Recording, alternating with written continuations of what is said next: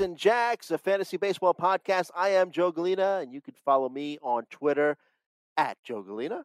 And as always, I'm joined by my talented co-host Scott Chu. You can follow him at If the Chew Fits. How's it going, Scott? I'm doing great. Uh, you know, Scooble, my dude, did not have a great day today, but my love is still undying of of Tarik Skubal.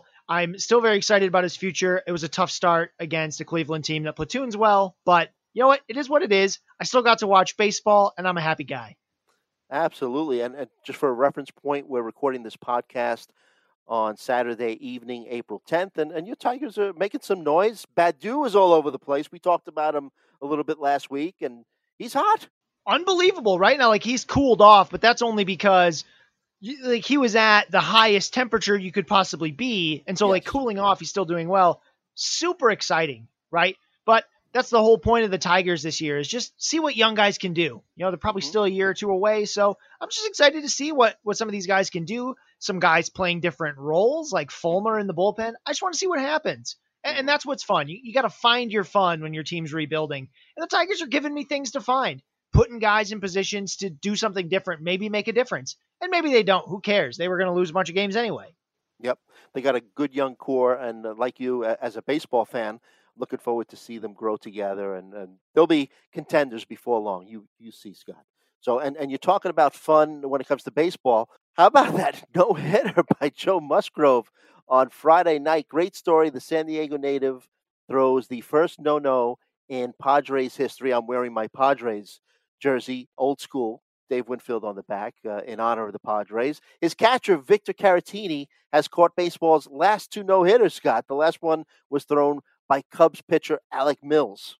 Yeah, I think he's the first pitcher in history to throw to catch the to catch two no hitters like the two consecutive no hitters on different teams. Yeah, because this yeah. is baseball and we've got stats like that. These mm-hmm. very obscure stats that have somehow not happened in 200 years.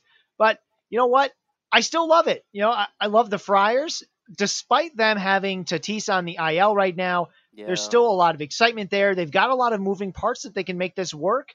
Mm-hmm. And you know, Lord knows that we've been waiting for something from Joe Musgrove to get excited about because yeah. every offseason, it seems like for the last few years, we've gotten excited and now he's given us something, right? Yeah. And we're probably going to take it too far, but who cares? This is April. we take things too far. That's what we course. do right now, and that's okay. It's fun.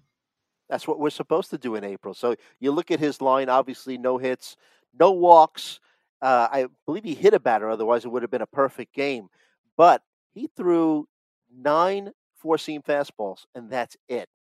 30% of his pitches were a slider, 47% whiff rate on that slider. And like you said, we've been waiting. We keep on waiting for something to break for for Musgrove. Finished last season strong, 2.16 ERA in his fi- uh, final 25 innings last season. He's been throwing his cutter more since uh, late last season, and like I mentioned, using that slider a lot more. And Scott, uh, a lot of pitchers have a lot more success when they rely on their secondary pitches. You don't need a blazing fastball every start. Yeah, not these days, right? Like, mm-hmm. what a sign of the times that you can have a guy throw that few four seam fastballs in a no hitter. Right. Right. Like, that's it's like the epitome of modern pitching right now that you could do that. And it, it's exciting to see. And I'm very curious to see what the next percentage of seam fastballs will be in the next no hitter. Mm-hmm. Absolutely. So uh, let's uh, take a look at some news that's been happening over the past week. You talk about your Tigers. I'll talk about my Yankees for a second. Uh, Aaron Judge was in the lineup on Saturday, but had sat out the last two games due to soreness in his side, and th- those two games were sandwiched by a day off. It was a weird thing, uh, Scott, because uh, I was watching Aaron Boone, Yankee manager, his press conference, and he wouldn't really say that Judge was was injured. He, he kind of got a little flustered when a reporter asked him, and then you know he sat out again, uh, like I mentioned on Friday, and but he still took batting practice. But I'm uh, this guy scares me, and I love him. He's one of my favorite Yankees, but the injuries they, they just keep coming. I mean, needs to do more yoga and stop lifting the weights. I lift things up and put them down. Yeah, well, you know, on one hand, that's a lot of side that could possibly get hurt, right? The guy's yes. like seven foot two. I mean, he's not seven foot two, but he might as well be seven foot two. He's just giant. There's a lot of oblique there to injure, a lot of side to get sore. It, it was very interesting how the Yankees talked about it because it almost sounded like someone was trying to pin them down. Like, are you breaking up with me? Well, no, I, what I'm doing is, it was yeah. it was really weird to see how they they talked about it and I guess all you can really do, I mean, this is like the story with Aaron Judge. All you can really do is see if he goes on the IL or not, right? Because if he's active, you got to keep putting him in your lineup. Mm-hmm. And yeah, it, it yeah. stinks if you're a weekly owner because you got to find out, you know, is he going to be playing it all this week? Are they going to end up putting him on the IL? We've seen some guys sit around and be hurt and then not go on the IL till later. I'm thinking mm-hmm. of like Chris Martin, the reliever for the for Atlanta same thing has happened. He's been day to day for a while, and then he goes on the IL retroactive, right? Mm-hmm. So hopefully we get some clarity. But until we do, if if I drafted Aaron Judge, he's got to be in my lineup unless yes. I've somehow accumulated just a ton of outfield bats to replace him in like a three outfield league. Then maybe, but still, that's an extreme example. Yeah. You got to keep rolling him out. So hopefully he's okay. Seeing him take batting practice is good. Mm-hmm. And, you know, we'll just see what happens over the weekend. By the time folks are listening to this, maybe we have news. Maybe but, we don't. Yeah. yeah. he actually was in the lineup today. So that's good news. But you just worry what's going to happen tomorrow. And today being Saturday. So let's just hope that he's ready because people are going to be listening on Monday. And you're right. You're going to have to put him in your, you know, if there's a chance that he's going to be active, you know, he's got to be in your lineup. So it's just a tough, tough spot there. And another former Yankee, James Paxton, was one of these guys that was going fairly late in preseason drafts. Pitches just 1.1 innings this season, and looks like he's headed for Tommy John surgery. He's going to receive a second opinion this week. Uh, hopefully, that means that you know feel bad for him, but uh, he's just been another guy that's been injury prone. Uh, hopefully, this means though that we get to see Logan Gilbert a little quicker. Yeah, that's really the only bright side here. You hate to see it happen to Big Maple. It was cool to see him go back to his to his team in the Mariners, and it's a huge bummer, right? Like you weren't relying on him for your for your fantasy dreams. You know, he wasn't what you you know really pinned your hopes and successes on. But he's been a good pitcher for a long time, and it's a team that really needed some guys to throw some innings, so they didn't have to push some young arms into more service than they wanted them to have. But in the meantime, I don't think it means that Logan Gilbert's necessarily coming up right away, but it may accelerate that timeline, like you're suggesting, just because there's a finite number of arms they even have to mm-hmm. throw innings. It doesn't really like you can lose players and you can lose these pitchers, but these teams still have to throw the same number of innings that they would have anyway. So they've got to find a way to do that. And I think it's a good reason to bring Logan Gilbert up maybe a little earlier than you otherwise might have. Mm-hmm, mm-hmm. Moving on, more COVID news. Blue Jays outfielder Teoscar Hernandez was placed on the COVID IL on Friday after coming into close contact with someone outside the organization who has the disease. So he did not test positive, but he came in close contact. And of course, the, the story with the Nationals so far, their closer, Brad Hand, and starting pitcher, Patrick Corbin, have been brought back from the COVID IL list. But we still have Josh Bell, Josh Harrison, uh, outfielder Kyle Schwarber, and starting pitcher Jon Lester still on the COVID IL list. Yeah, we're really seeing sort of two things happening with with COVID right now. On one hand, we're seeing that we're not out of the woods yet. We're still having players hit the IL because of COVID. It's unfortunate. I hope these players end up being okay. It looks like most MLBers have been fine, although, of course, we had some stories from last year where guys like Yoan Moncada didn't recover fully. So we're not out of the woods yet. Um, you know, one fun thing about my Tigers is they're all vaccinated. They were able to get vaccinated. So there's less risk for COVID on the current major league roster, but guys are going to come up from the minors. I don't know if they're all vaccinated or not. So right, that's one right. thing. Good on point. the other hand, we're also seeing guys go on the COVID IL because of vaccine related symptoms, right? So this is actually Lourdes Gurriel. Uh, mm-hmm. where Teoscar, it was really scary for me because I saw Teoscar go on the COVID IL and I didn't really read up on it. The next day, Gurriel Jr. goes on the I, COVID IL and I'm like, oh my God, what's happening? Is there about to be a breakout?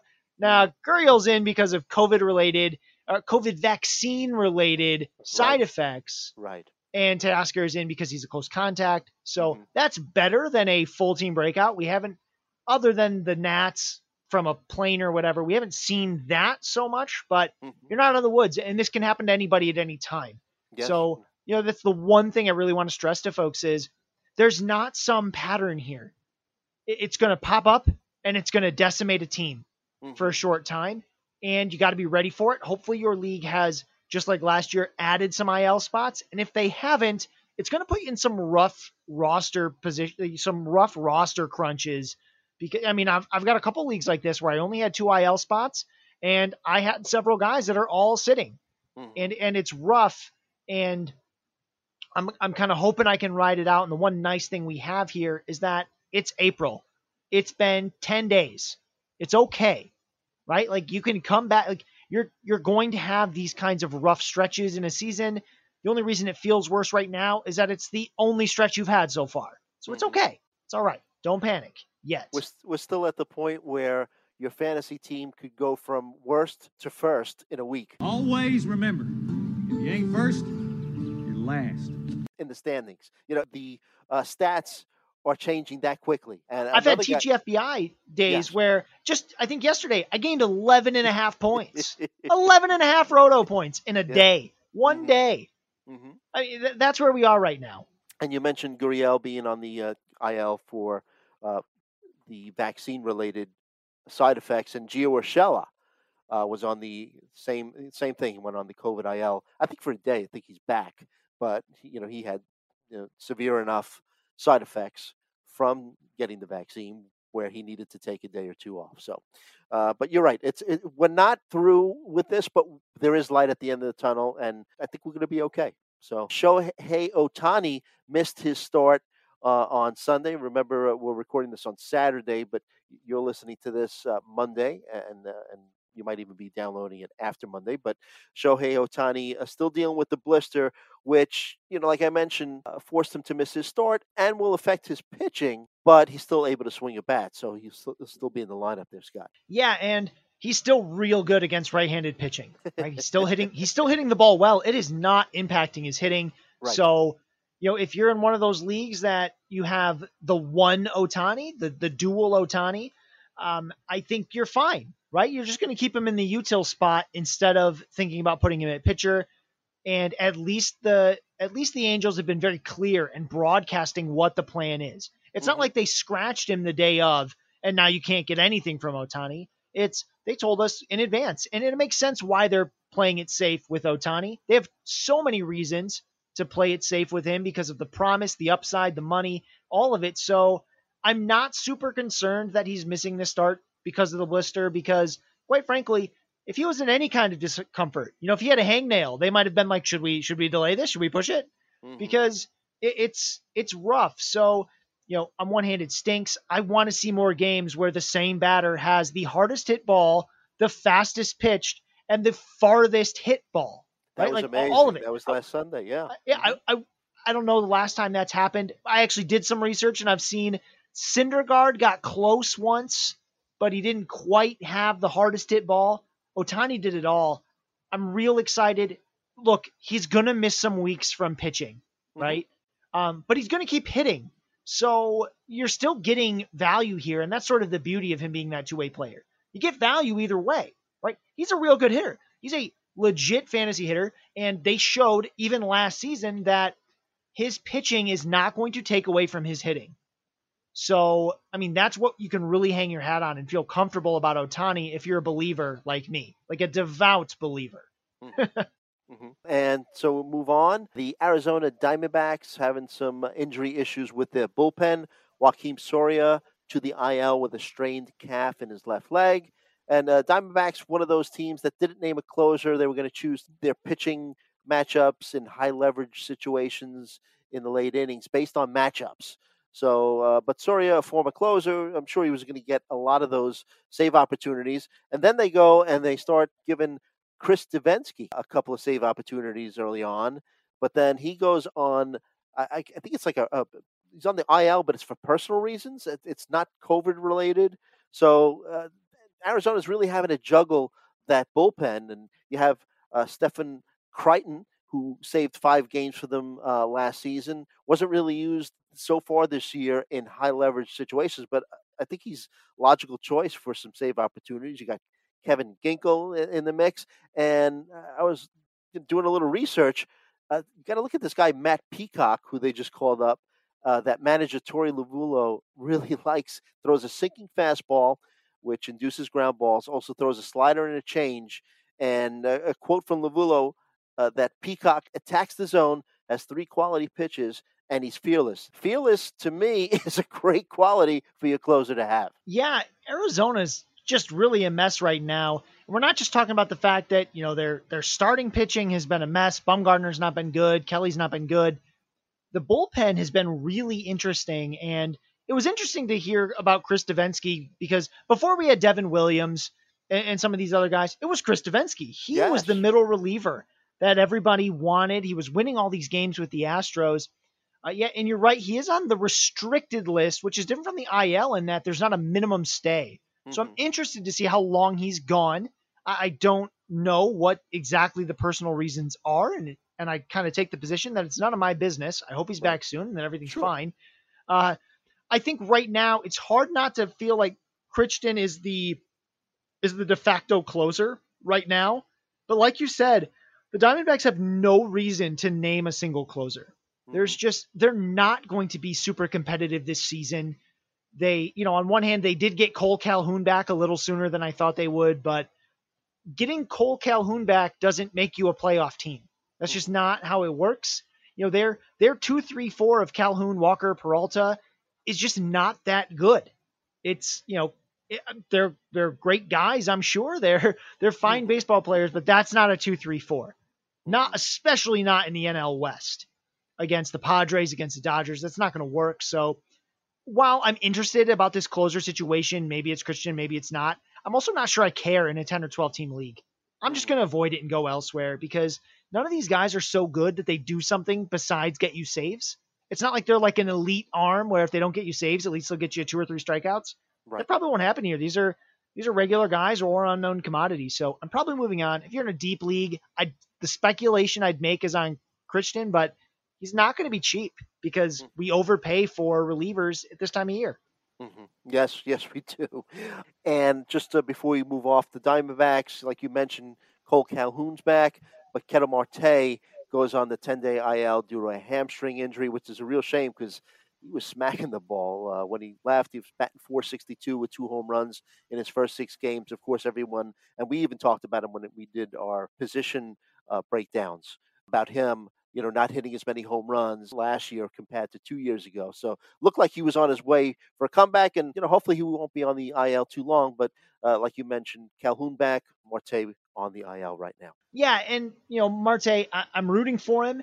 I, you know, he was actually probably the biggest miss I had in 2019 because I kept saying this is just a guy, this is just a guy. He's on a hot streak, and the hot streak lasted all season. Yeah. And uh, that's when I found out I was wrong. Um, I, I don't know how much time he's going to miss. I don't think he'll be on the IL for too long. It, you know, hamstring injuries are tough because they can nag you a little bit. But man, it was nice to see him hitting the ball well. Mm-hmm. And hopefully, this is more like a two week thing than it is a month or two month thing. And you know, until then, you know, we'll, I'm sure we'll talk about them later in the show. There are some middle infielders that you can use to replace him in your lineup short term. You're going to want Marte back sooner rather than later, of course, but there are some options out there, several in fact, that if you throw some bids out there uh, or just look at your waiver wire, they'll be out there and you can get them to fill in and keep you, you know, treading water until Marte can come back. Absolutely. Yep. Dodgers having some issues. Mookie Betts uh, has missed the past three games. Like I mentioned, we were recording this on Saturday evening, so he missed Saturday and the two games prior to that with a, a sore lower back. Doesn't seem like it's going to be anything long term, but the Dodgers are being smart. It's early. They have a deep uh, bench, and look, this six and two coming into to Saturday's action. So sitting him so that it doesn't become a big issue. And then of course Cody Bellinger, ten day IL with a, a left calf contusion. Again, doesn't seem like anything too serious. But look, these are two of the uh, top guys in, in fantasy, probably top you know twenty guys, right? But Dodgers deep enough where they could afford to make sure that these top players of theirs are fully healthy before they have to put them in the lineup. Yeah, they're so good that Dodgeritis has now extended to the lineup. right? Like before it was just a pitching thing, and now it's a hitting thing. They're like, yeah, we can afford to lose a corner outfielder for a little while. Hey, you know what, Mookie? Why don't you just sit? Like, how good do you have to be to be like, you know what, Mook, we can go a little while. We'll be fine. Uh, they're really good. None of these injuries sound like they're long term things. It will make some interesting at bats for some of the other guys on their roster that have been buried. You know, the first guy I think of is Edwin Rios, but mm-hmm. at the end of the day, I mean, none of this is really actionable news. You're not going out and adding Edwin Rios for you know 10 days unless he really starts raking. But even then, Cody Bellinger is going to come back. It's a bruise, right? That's all a mm-hmm. contusion is, is a bruise. So he'll be back. Mookie will be back. The fantasy world will continue to spin, and the Dodgers will continue to sit guys when other teams might have played them. And who am I to complain? The Dodgers keep going to the World Series, right? So, uh, you know, what are you going to do? And uh, you know, we're talking about these injuries not being too much too long term. Uh, so now we get to Fernando Tatis, who, in case you've been living under a rock, Fernando Tatis has a, a partial labrum tear. And the seriousness of the injury seems to depend on who you're listening to because Padres uh, team president says that uh, Tatis doesn't need surgery. And actually, Padres manager Jayce Tingler said that he could come off the IL as soon as this Friday. Then you have David Samson, who's the former president of the uh, Marlins, who hosts a podcast for CBS, and he says, no, this is a, an injury that's going to require surgery. But I guess the good news about this is that the injury to his shoulder is not the throwing shoulder, so it's not like he's going to continue to you know have to use it, you know, keep on that that throwing motion. But it is concerning. And this is something that we talked about before the season started when Tatis had that little uh, injury during spring training. So, eh, the, another thing you have to worry about is let's say he does come back off the IL this Friday. What kind of a player are you getting back? I mean, are you getting that Tatis who plays with reckless abandon? I mean, you saw the way that this injury took place. He was just swinging a bat. I mean, is he going to be gun shy now? You ever asked a 22 year old to calm down? How's that worked out for you? Told a 22 year old to take it easy. That's not what 22 year olds do, right? The other day, you got to remember this is a 22 year old guy, and you know I don't know how many games he's going to play. If you go and look at the projections, they've got him at 100 games now, mm-hmm. right? And that's a bummer. Although, you know, 100 games of Fernando Tatis Jr. is still like 25 home runs, 20 yeah. stolen bases, and a 280 batting average. You're still going to get something here. It's not going to be what you hoped, because in his first 148 games in the league, he has 40 home runs, 20 stolen bases, and a 297 average, right? That's unreal. You're probably not getting 148 games this season, unfortunately. And could he be a little gun shy? Maybe, but that's not like any other 22 year old I know, right? Like mm-hmm. 22 year olds I know, they don't take it easy. And we see this all over the league where teams ask guys to take it easy and they don't. Did Bryce Harper take it easy when he was younger? No. Did Yasiel Puig ever take it easy? No. These players that play hard want to play hard. That's how they became professional baseball players. It's how they got to the major leagues. It's what's made them great. They play hard. They don't they're like that friend who you played video games with them and they were kept kicking your butt. You said, "Hey, take it easy." And they kind of look at you like, "How?" What does that mean? right? That's what these guys are like. So, I do think uh, what that might do is make it so that he misses more time than maybe he should. But I do think he's going to play hard when he plays. I think that uh, you know, maybe they won't give him as many green lights on the stolen bases, right? Maybe he's less of a 20 to 25 and more of a 10 to 15. Maybe. Mm-hmm. I don't know. Pure speculation. All I really hope is that he comes back soon. And you're going to have to. The one thing I'm not telling people to do is trade him. Because number one, I don't see how you get someone who could be as good as him. Mm-hmm. I just don't see how that happens. If someone's offering you a top 15 player, go ahead and consider it based on your management style or something like that. But otherwise, there's not much you can do about this except be bummed and hope for the best. Yeah.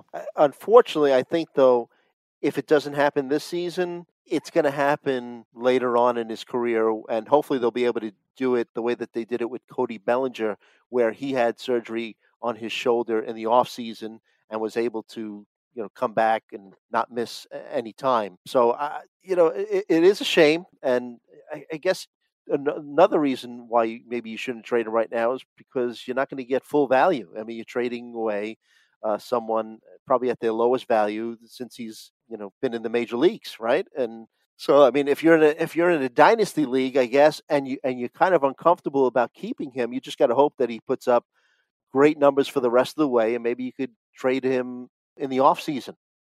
You know, where you still might get some value off of a good year. Is anyone going to give you Acuna or Soto? If not, you know, I think you hold. You yeah. know, I mean, there's there's a clear tier right there, mm-hmm. and yeah. he's still in it for me. And I think you're. I hate to say you're stuck with him because like being stuck with Tatis is a good place to be, but yeah. it might be a little rougher in 2021. But just say 22, 22 years old, three months. by the time you're listening, 10 days, mm. right? Like that's that's incredible, right? And he's on contract still 2034.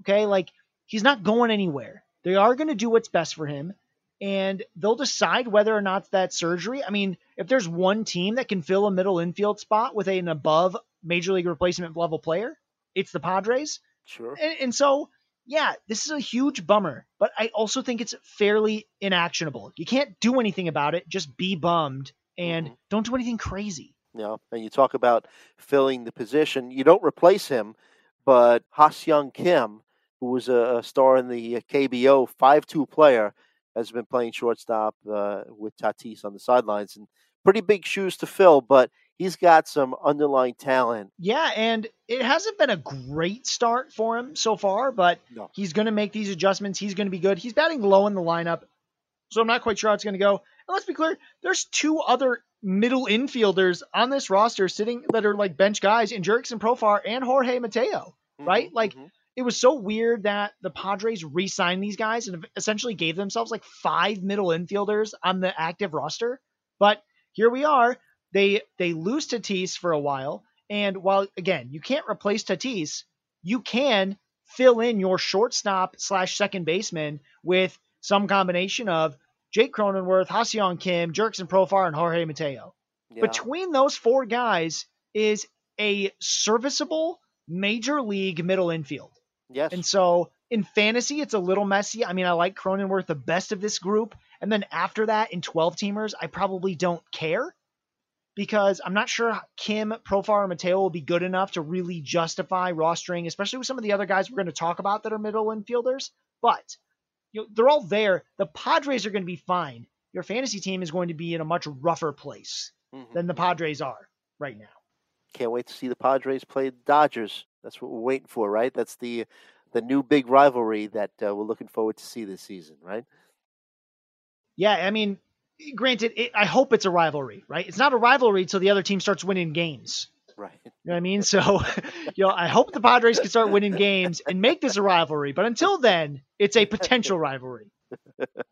and last news, it's non-injury related news, but uh, on Saturday the Yankees announced that they sent down Domingo Germán uh, down to their alternate training site. By the time you hear this episode, I hope that uh, maybe Deivi Garcia is going to be on the Yankees' uh, big league roster.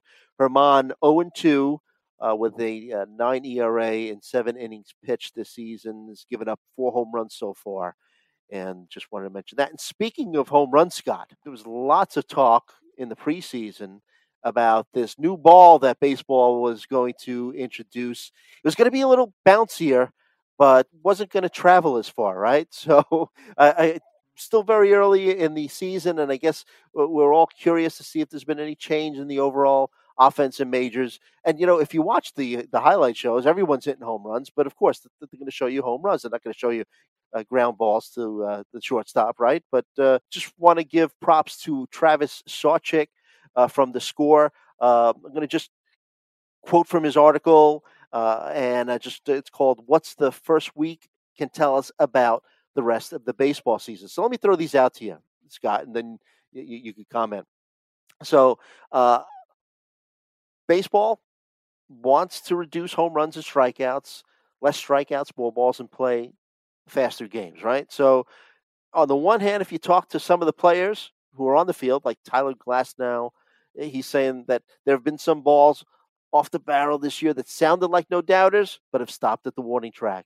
Then you have Charlie Blackmon, outfielder for uh, the Rockies. He says a couple of the balls that Trevor Story hit this season that would have been automatic home runs in the past now they weren't home runs this year. So, uh, but it, it seems as if it depends on how you look at the data because in some ways that ball is still alive. I mean, it's alive, it's alive, it's alive. If you look eh, this year's first week, and we're just looking at the first week, right? Home run to fly ball ratio is the highest of any season that began in March or April. We have to throw that in there because we had the season that started in July, right? On the other hand, balls may not be traveling as far, but the quality of contact just keeps on getting better, right? Exit velocity is up. Uh, and after the first week of this season, exit velocity off the bat, 89.3 miles per hour. After the first week of last season, it was 87.9. And according to the score article, barrel rate for the first week of the season was at an all time high. Uh, but here's the key those barreled balls are traveling an average of seven feet less this season compared to last season, which is kind of what they told us to expect, right? Barrel balls are traveling 383 feet this season compared to an average of 390 feet last season. So it depends on how you look at it, right? It does. And actually, I remember listening to Dan Dickerson. He's the voice of the Tigers on the radio. Excellent radio guy. If you ever have to listen to the Tigers and you don't want to watch the, the TV you know, the TV crew who, you know, are a little hit and miss at times. Dan Dickerson, Jim Price, they're excellent. Dan Dickerson was talking about how, you know, these are hand sewn baseballs. All right. Like these are not machine made. They are still hand sewn. And so this this concept of saying they're going to take seven feet off the baseball, while it has shown up in the numbers, you just think like, man, you've got humans making these baseballs. That's amazing. There, there's there's going to be variance here. Mm-hmm. There's going to be like I don't know that I'm even moved by this seven feet. Like I'm, the only thing I'm taking from it is what you said at the end, which is that is about what they said. But mm-hmm. I mean, you take seven feet off baseballs. How many home runs are we missing? But then there's also the fact that like, you know, hitters right now seem to be a bit ahead of the pitching. You know, they they are hitting the ball real hard all over the place. Mm-hmm. You know, also we've got cold weather. It's a little harder to pitch in cold weather than it is normally. So right. a lot of things to take here.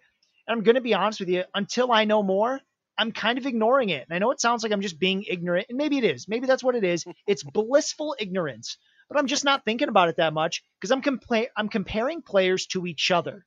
At the end of the day, fantasy baseball is not about players versus some arbitrary thing. It's players versus other players. And if everybody's dealing with the same negative effect, then I can kind of toss it out, right? Like it's basic math, right? If both sides have this have something the same on the denominator, you can take those out. Both sides, you take out that piece of the denominator because they're the same. That's what I'm doing now. So it's it's something that you know I'm aware of, but I'm also just like disregarding entirely. Mm-hmm. And so far, nothing's burned me on it yet. It's only been 10 days. Don't right, get me right. wrong. But I haven't really been burned yet, and I'm not really expecting to if everybody's dealing with it, which is a little different than the humidor thing. But again, that's another example of something where I don't know all the facts. I don't know all the information. I just have pure speculation. Mm-hmm. And so I kind of feel more comfortable throwing it out and just looking at the players compared to each other. Good good point. And on the pitching side, uh, the article brought up that the average fastball velocity for the first week of the season as at an all-time high of 93.5 miles per hour. And when velocity goes up, spin rate on pitches goes up, and it has gone up in the first week of the season. And that all leads to more strikeouts, which you know takes away the the goal of uh, faster pay, pace of play. And a score article also mentioned that another way to increase spin rate on pitches not only to put extra velocity on it, but to put extra stuff on it, specifically sticky stuff. And uh, baseball's cracked down on pitchers. And Trevor Bauer, it looks like they're picking on Trevor Bauer. At least that's what uh, Dave Roberts, Dodgers manager, thinks, because Trevor Bauer has uh, alleged sticky balls, right? According to Ken Rosenthal of The Athletic, the balls that are being uh, investigated were taken uh, but they're being investigated all over the place. But for some reason, Trevor Bauer uh, was brought up, and the balls that they took from his game had visible markings and were sticky. Uh, and uh, Roberts was he felt that he was being uh, picked on, but then he admitted, "Hey." you know, I, I, know that they're checking other balls, but Trevor Bauer, interesting, he had been an outspoken a critic of cheaters, right? Right, and he was very vocal about the Astros pitchers and uh, called the team hypocrites and cheaters. So it'd be interesting uh, if he's the guy that gets singled out. Yeah, I mean, I don't know why they're looking into him. Yeah, sure, he's selling T-shirts that say "legalized pine tar," but I just can't imagine why they're going to look into you know this one guy. I mean, he's a quiet guy, keeps to himself, right? Yeah. Uh, just kidding. Absolute opposite. On one hand, I've never heard the hitters complain about this because I'm thinking if you're a hitter, and I'm not a major league hitter, no one thinks that I am, but I'm not one. And all I, but I, all I would think is if you can throw, you know, historically fast fastballs, right? Like across the league, everyone throws hard, hard, hard, right? Mid 90s is normal. If you can throw that hard, please don't hit me. if you need something to give you, it's one thing to have the old spitball, the Vaseline ball that, that wouldn't spin, went all over the place. Like though that kind of pitch is different, right? Because it doesn't move the way a pitch should. When these pitchers are adding things like pine tar, they are exaggerating the movement a little bit, but it's also making sure that they are a bit more accurate, right? Like they've got more traction on that ball with their fingers that they can really control it better. So a lot of hitters don't really say anything, right? It's one thing if a team is like calling out breaking balls by banging up a trash can, right? That's one thing. Another is, hey, if this gives you a little more control, you know, we talk about pine tar. Another famous one is like bullfrog sunscreen is one that they'll use. Like there's some combination with bullfrog sunscreen stuff they have in the dugout that makes this really sticky, tacky substance. If it's gonna let pitchers throw in the like throw near the strike zone better instead of letting loose a 90 something mile per hour fastball at some guy's head, I'm okay with it. Mm-hmm. And I don't care whether or not they're picking on Trevor Bauer. You can't be a guy like Trevor Bauer and not in Trevor Bauer and not get picked on.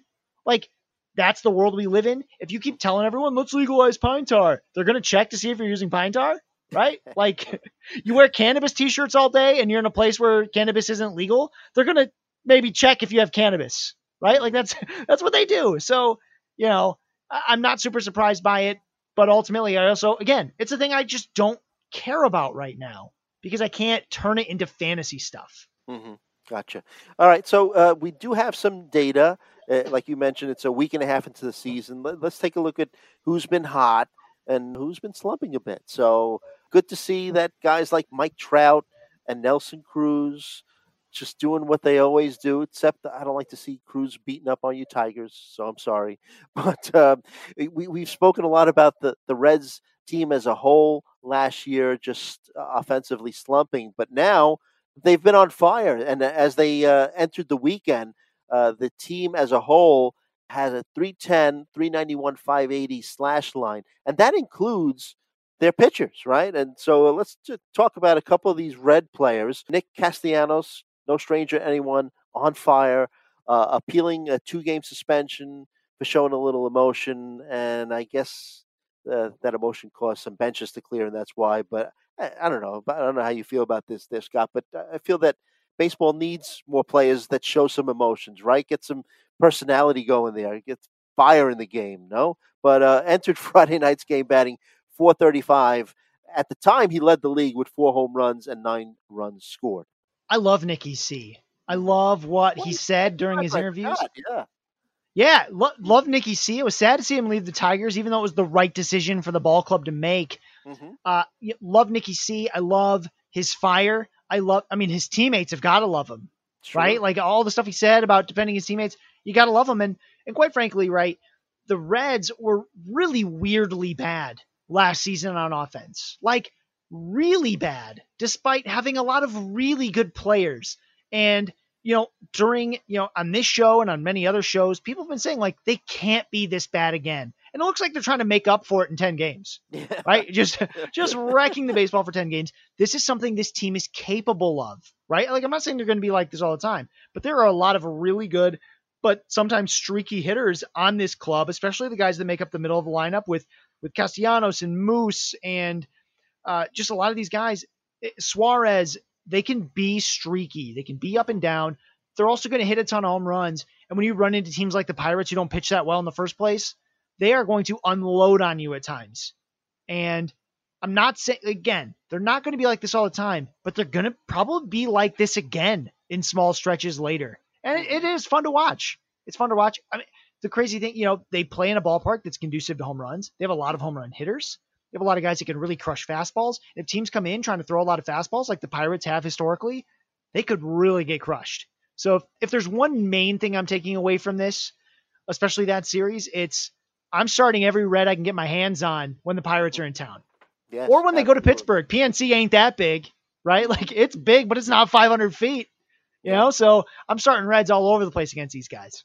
Yeah, and we had spoken uh, preseason about Jonathan India, called him uh, a sleeper, someone that should be on your watch list. And so far, uh, the Red second baseman has been as good as advertised. Uh, and first six games of the season, 476 batting average, 10 RBI. But I I think we need to pump the brakes a little bit because didn't draw a walk in any of those first six games of the season. Eventually, pitchers will take advantage of that, right? But you know, had uh, double digit walk rates in his minor league career. So, you know, it's only six games, but also breaking balls could pose a problem for him. Uh, he's whiffed on 50% of them so far. And hey, let's face it, like I mentioned, big league pitchers, they're like sharks. If they smell blood, they're going to attack, right? Uh, just like that old Jaws movie. Shark! The shark! And if they sense that breaking ball's going to give him trouble, he'll start seeing a lot of breaking balls. Absolutely. I mean, this is like a slow pitch softball offense right now. It's just swing as hard as you can at everything they throw over the plate. And, you know, the Reds aren't going to be scoring 10 runs a game all the time, right? So the crazy RBI production for India is going to dry up a bit, right? Because there's not going to be that many guys on base all the time. But, you know, he's he's a guy who I think season long, the projection is probably something like 17 to maybe 20 home runs, like six to eight stolen bases, like a 250 average. That's a decent player. But if you're in like a 10 or a 12 teamer, he's probably lower on my list than guys like Arraez, Solak, Nick Madrigal, Gavin Lux, right? And but India, you know, we've teased it so many times. Jonathan India, along with a couple other guys like Ty France, Mhm. Donovan Solano, these guys that are hot that Right. were maybe last couple round draft picks, they are all fine, right? They're decent. But like Ty France reminds me of Starlin Castro in what his final line would be. Not in so much how he plays, but what his final line will be with decent average, decent power, but nothing special. You've got Donovan Solano, who's sort of like a David Fletcher or Luis Arraez light, who can hit like 280, but isn't really going to do anything else.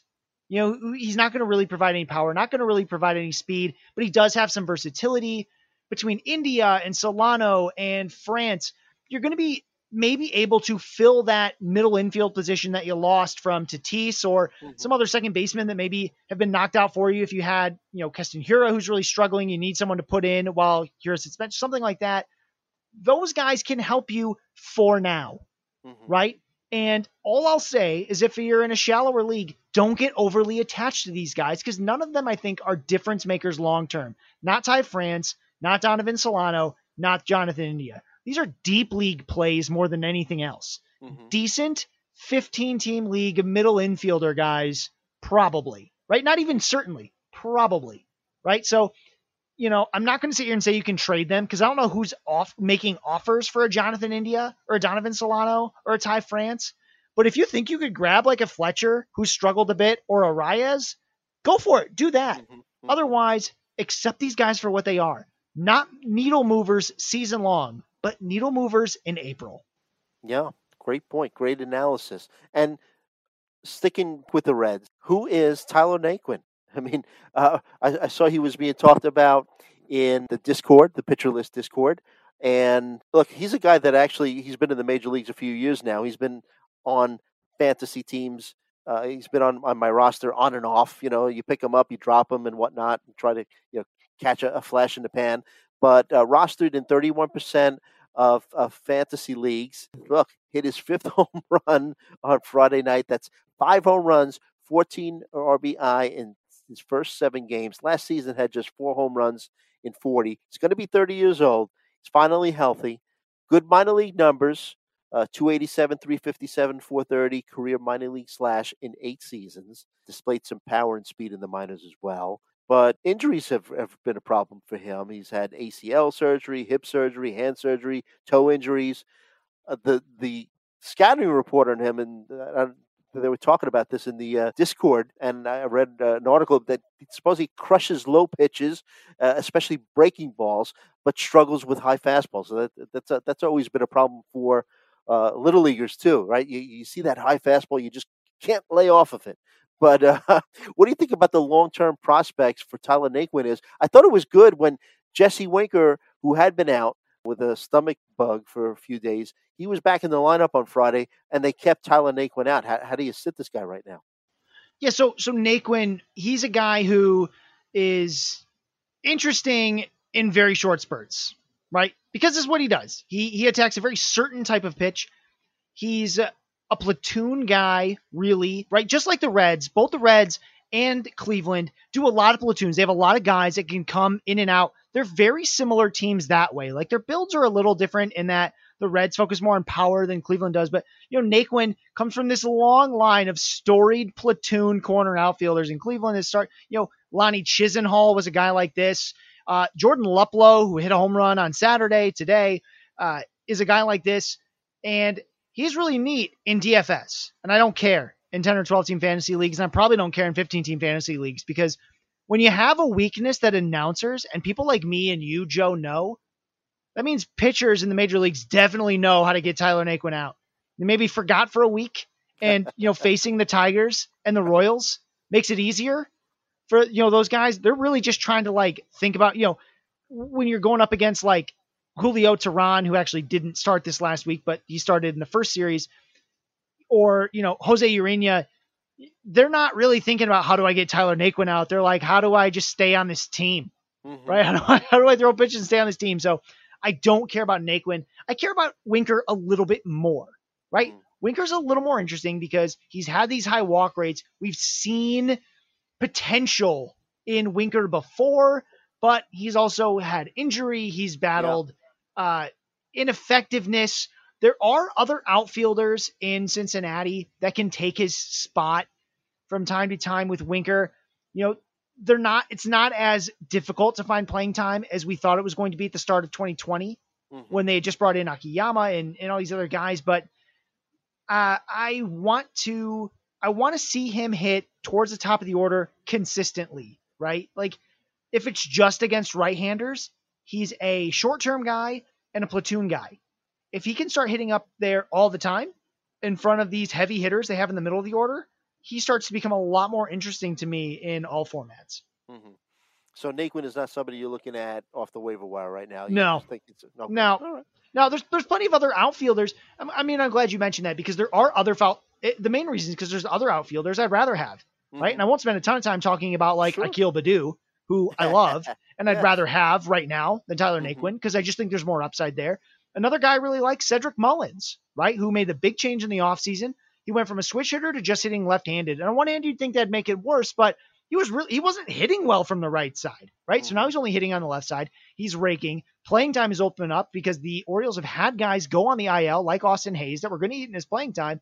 I'd rather have Mullins with his power speed upside rather than Naquin, who like is going to hit the ball hard a couple times against lefties and then what? Right? Like a righty who hits hard against lefties, that's a dime a dozen. There's a mm. bunch of guys like Naquin. You can find Naquins everywhere. But the guys that have more upside than that, like Akil Baddoo, like Cedric Mullins, those are the guys I'm targeting. Naquin is just a guy. Mm-hmm. Great point. And Byron Buxton, breakout sustainable? You know what I didn't realize? He's been in the majors for seven years. uh, you know, just you, you know, you just you, you talk about this guy, and we're waiting for him to break out. Entered this weekend uh, at some point, tied for the major league lead in home runs with four. But uh, obviously, now we, we mentioned Naquin has five. Seven of his first eight hits this season have gone for extra bases. We've seen a, a, big jump in exit velocity compared to last season. This season it's 97.3. Last season it was 91.2. Is this the breakout that we've been waiting for? No, but that doesn't mean I don't think he's going to break out. Mm-hmm. The breakout we had been waiting for was this 25 home run, 40 stolen base guy, mm-hmm. right? Like that's what we were waiting on. And I don't think that's what Byron Buxton is anymore, right? Beat writers, folks over at the Athletic, they've been talking about how he's sort of changed as not only in his approach, and I mean, if you actually listen to Byron Buxton in his interviews he's had post game, he talks about some really interesting things. Like he had a, a game recently where after he hits this home run and afterwards they're like, oh, you know, how'd you do it? And he goes, this time I went up there and he, he talks about this like he's never done it before. And it's like, I was sitting slider and I waited for the slider and I found the slider and I hit it hard. And when you hear him talking about it, you're like, you you really haven't been doing this before, have you? Right? You've been relying on this raw athleticism. And if you remember, I mean, Joe, you probably remember this more than I do, but but back in the day, we used to think of like 26 to 28 as a player's peak, right? Yes. Yeah. Right now, we think like 27 24. was a magic number that uh, fantasy writers would write about.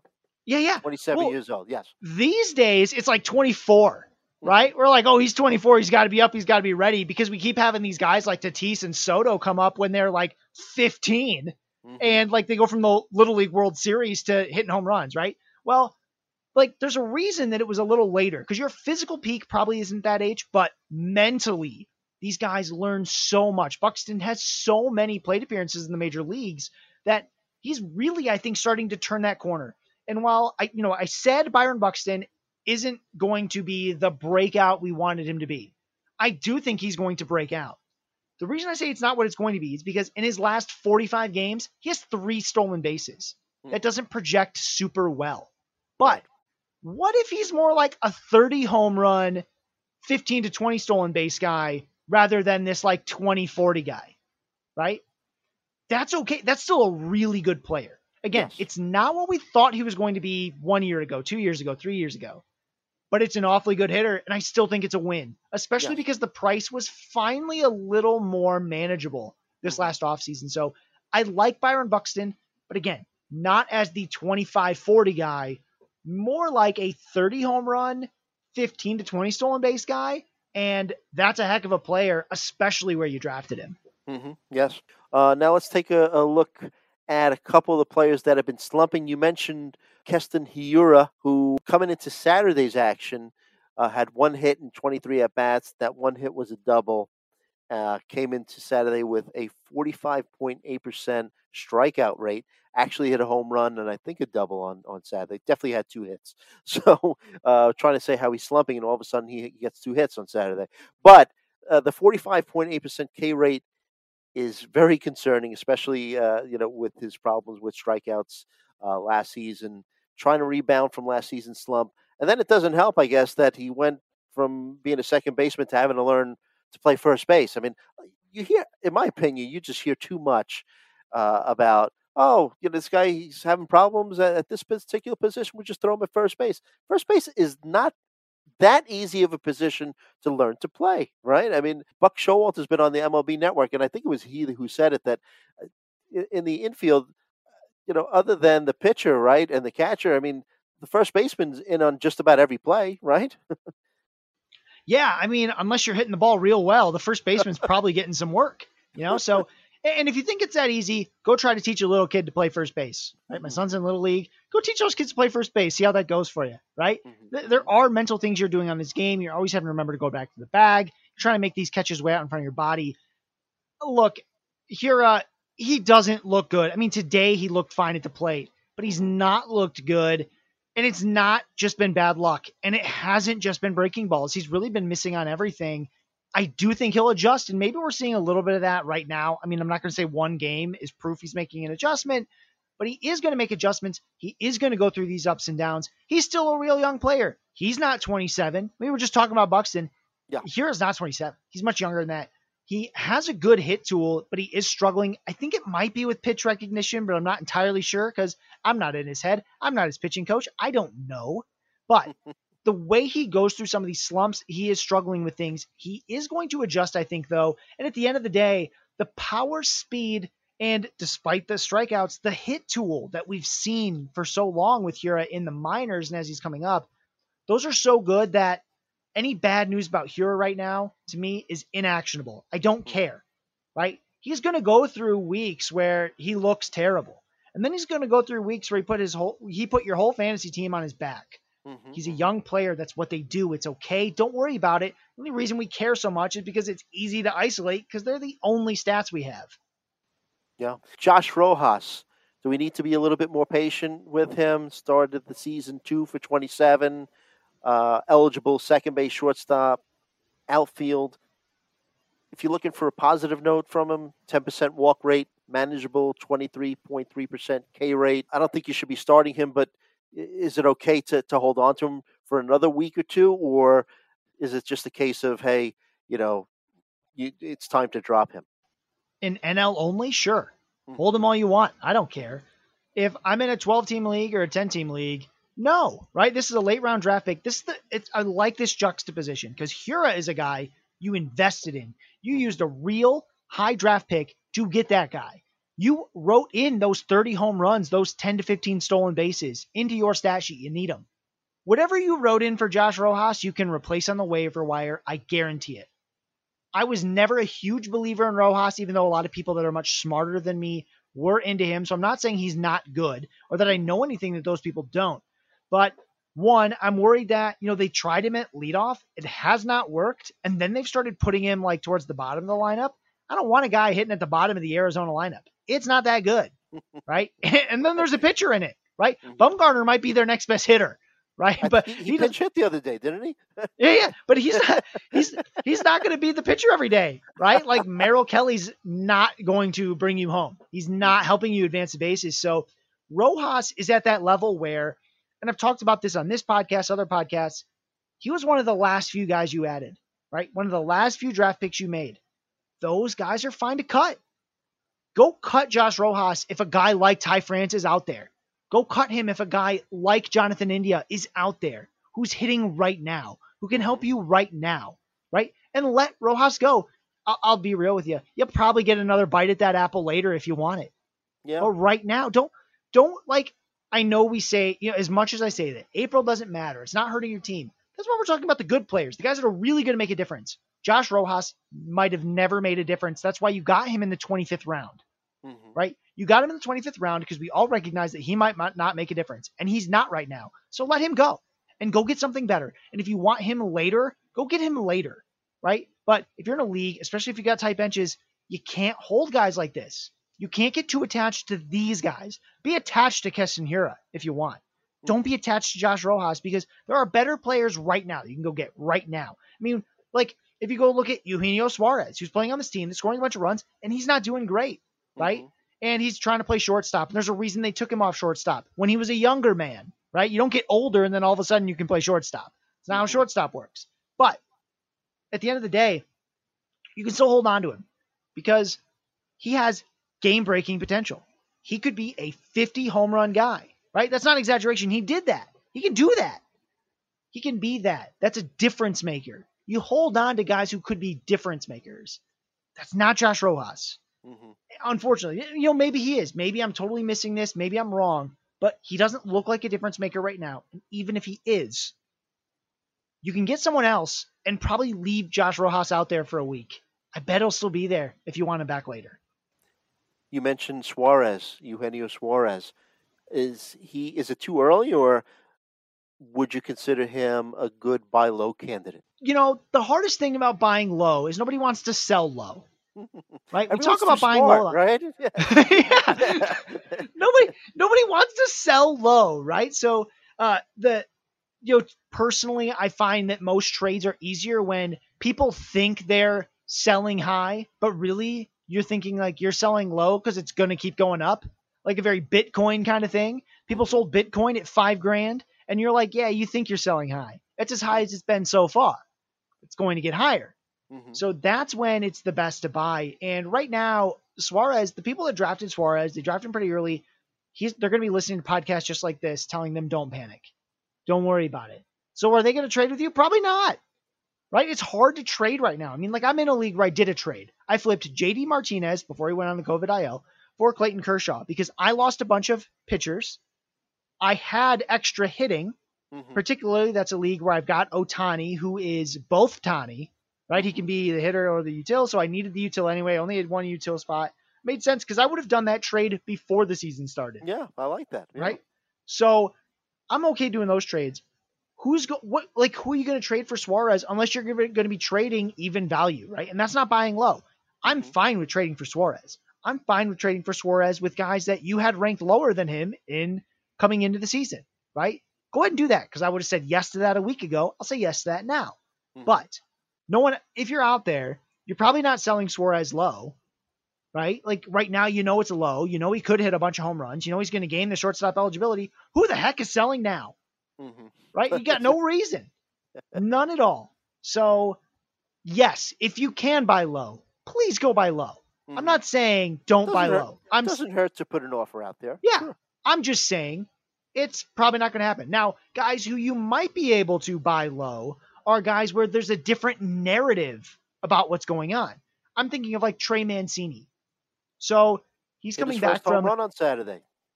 Good, Yeah. Yeah. he's coming back from cancer, hmm right? Like not a slump, cancer. Okay? And there's going to be people out there because this happened in the preseason, right? That are like, I'm worried about Mancini. They were already worried. Go after them. hmm They were worried about Mancini. I would absolutely right now flip Nate Lowe for Trey Mancini. I think Mancini's a better player long term. And while Nate Lowe's been hot now, Yeah. he's hitting so well and still striking out a third of the time or more. right? Mhm. He's not taking any walks. The Rangers just got no hit. Like that offense was going to fall down, right? They couldn't keep scoring runs like that. And we just saw it happen, right? Like they're not actually that good. There's a reason they got no hit. They're not that good. They're going to be prone to this. Mhm. I would make those trades. Those are the buy lows I want. The guys that are doing poorly, and you can sort of create this narrative of why that's happening. You can do that a little bit with Suarez, I guess, where you say, "Oh, well, he's trying to learn shortstop." I don't think that's going to stick. I don't think that's going to fly, right? Uh, especially with how well his team's been hitting. But a Mancini, you can absolutely make that move. I think people will try it. And if you were able to pick, if you were able to pick up a waiver wire player and trade him for Trey Mancini, I think you've got a chance to win your league. You do stuff like that. That's how you Yeah. win leagues. Those little moves, and I they're going to think they fleeced you, Mhm. and let them think they did for two weeks, Mhm. right? Because we got a 162 game season. That's let the them think they fleeced you for two weeks. Yep. Go Yeah. go get your Trey Mancini. I think he'll be better by the end of the season, no doubt, because that's what I thought before the season started, and I still have every reason to believe that. hmm Yep. Uh, last player we'll talk about, and then we'll head out. Uh, Anthony Bass, Marlins closer, but for how much longer? Uh, blown two saves and two opportunities, given up six earned runs and 2.1 innings pitched. Got the kiss of death from Marlins manager Don Mattingly, saying he's got great stuff and he's sticking with him. If Yimi uh, Garcia's out there, you got to grab him. Yeah, you know, I mean, it's it's hard right now. There, I mean, if you go and look at roster resource, they'll tell you there's four closers in Miami, and I'm not sure I buy that.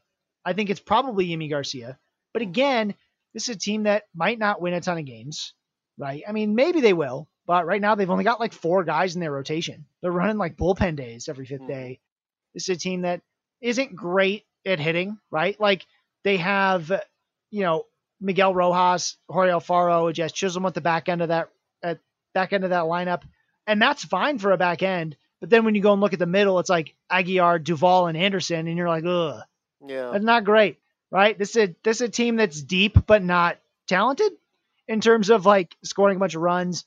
So I don't know how often they're going to need this closer, right? And on one hand, uh, it- it's fine to have a closer who's not on a good team, right? How many times, like we've already seen it once, we might be seeing it again. Ian Kennedy might end up being a good closer for the course of the season on a Rangers team that's not that good, right? Mhm. Now he can't save games when they're getting no hit, but they won't get no hit all the time, right? They might get hit a couple times, but they won't get no hit all the time.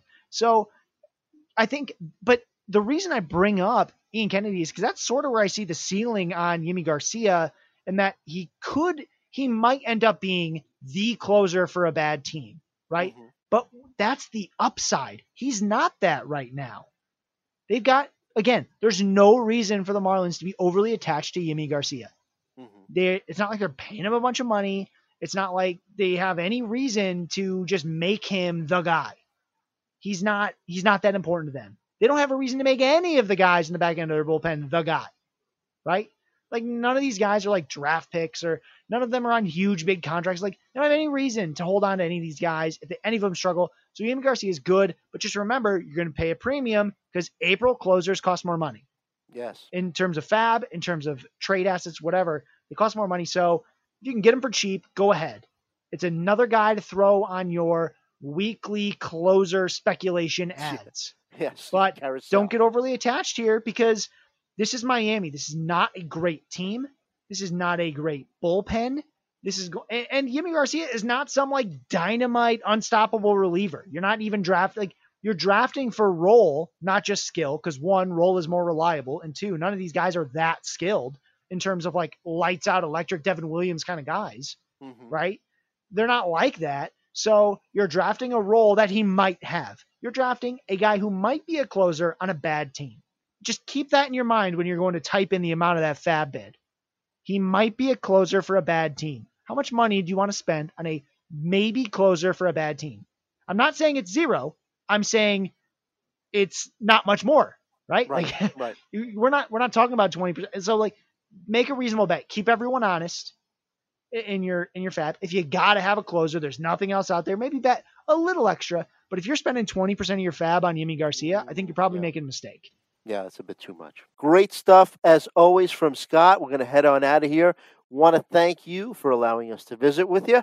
And we hope that you were informed and, of course, entertained because that's our goal. Are you not entertained? Are you not entertained? You can follow me at Joe Gallina. Follow Scott at If the Chu Fits. Follow our podcast at Hacks and Jacks PL. And if you uh, follow at Pitcher List Pods, you'll be informed anytime that a new episode drops for any of the great podcasts that are featured on the Pitcher List Podcast Network. Subscribe to our podcast on Apple Podcasts and leave us a stellar five star review. Why don't you? And as always, we hope that all of your fantasies become realities. Have a great week, everyone, and we'll see you next time.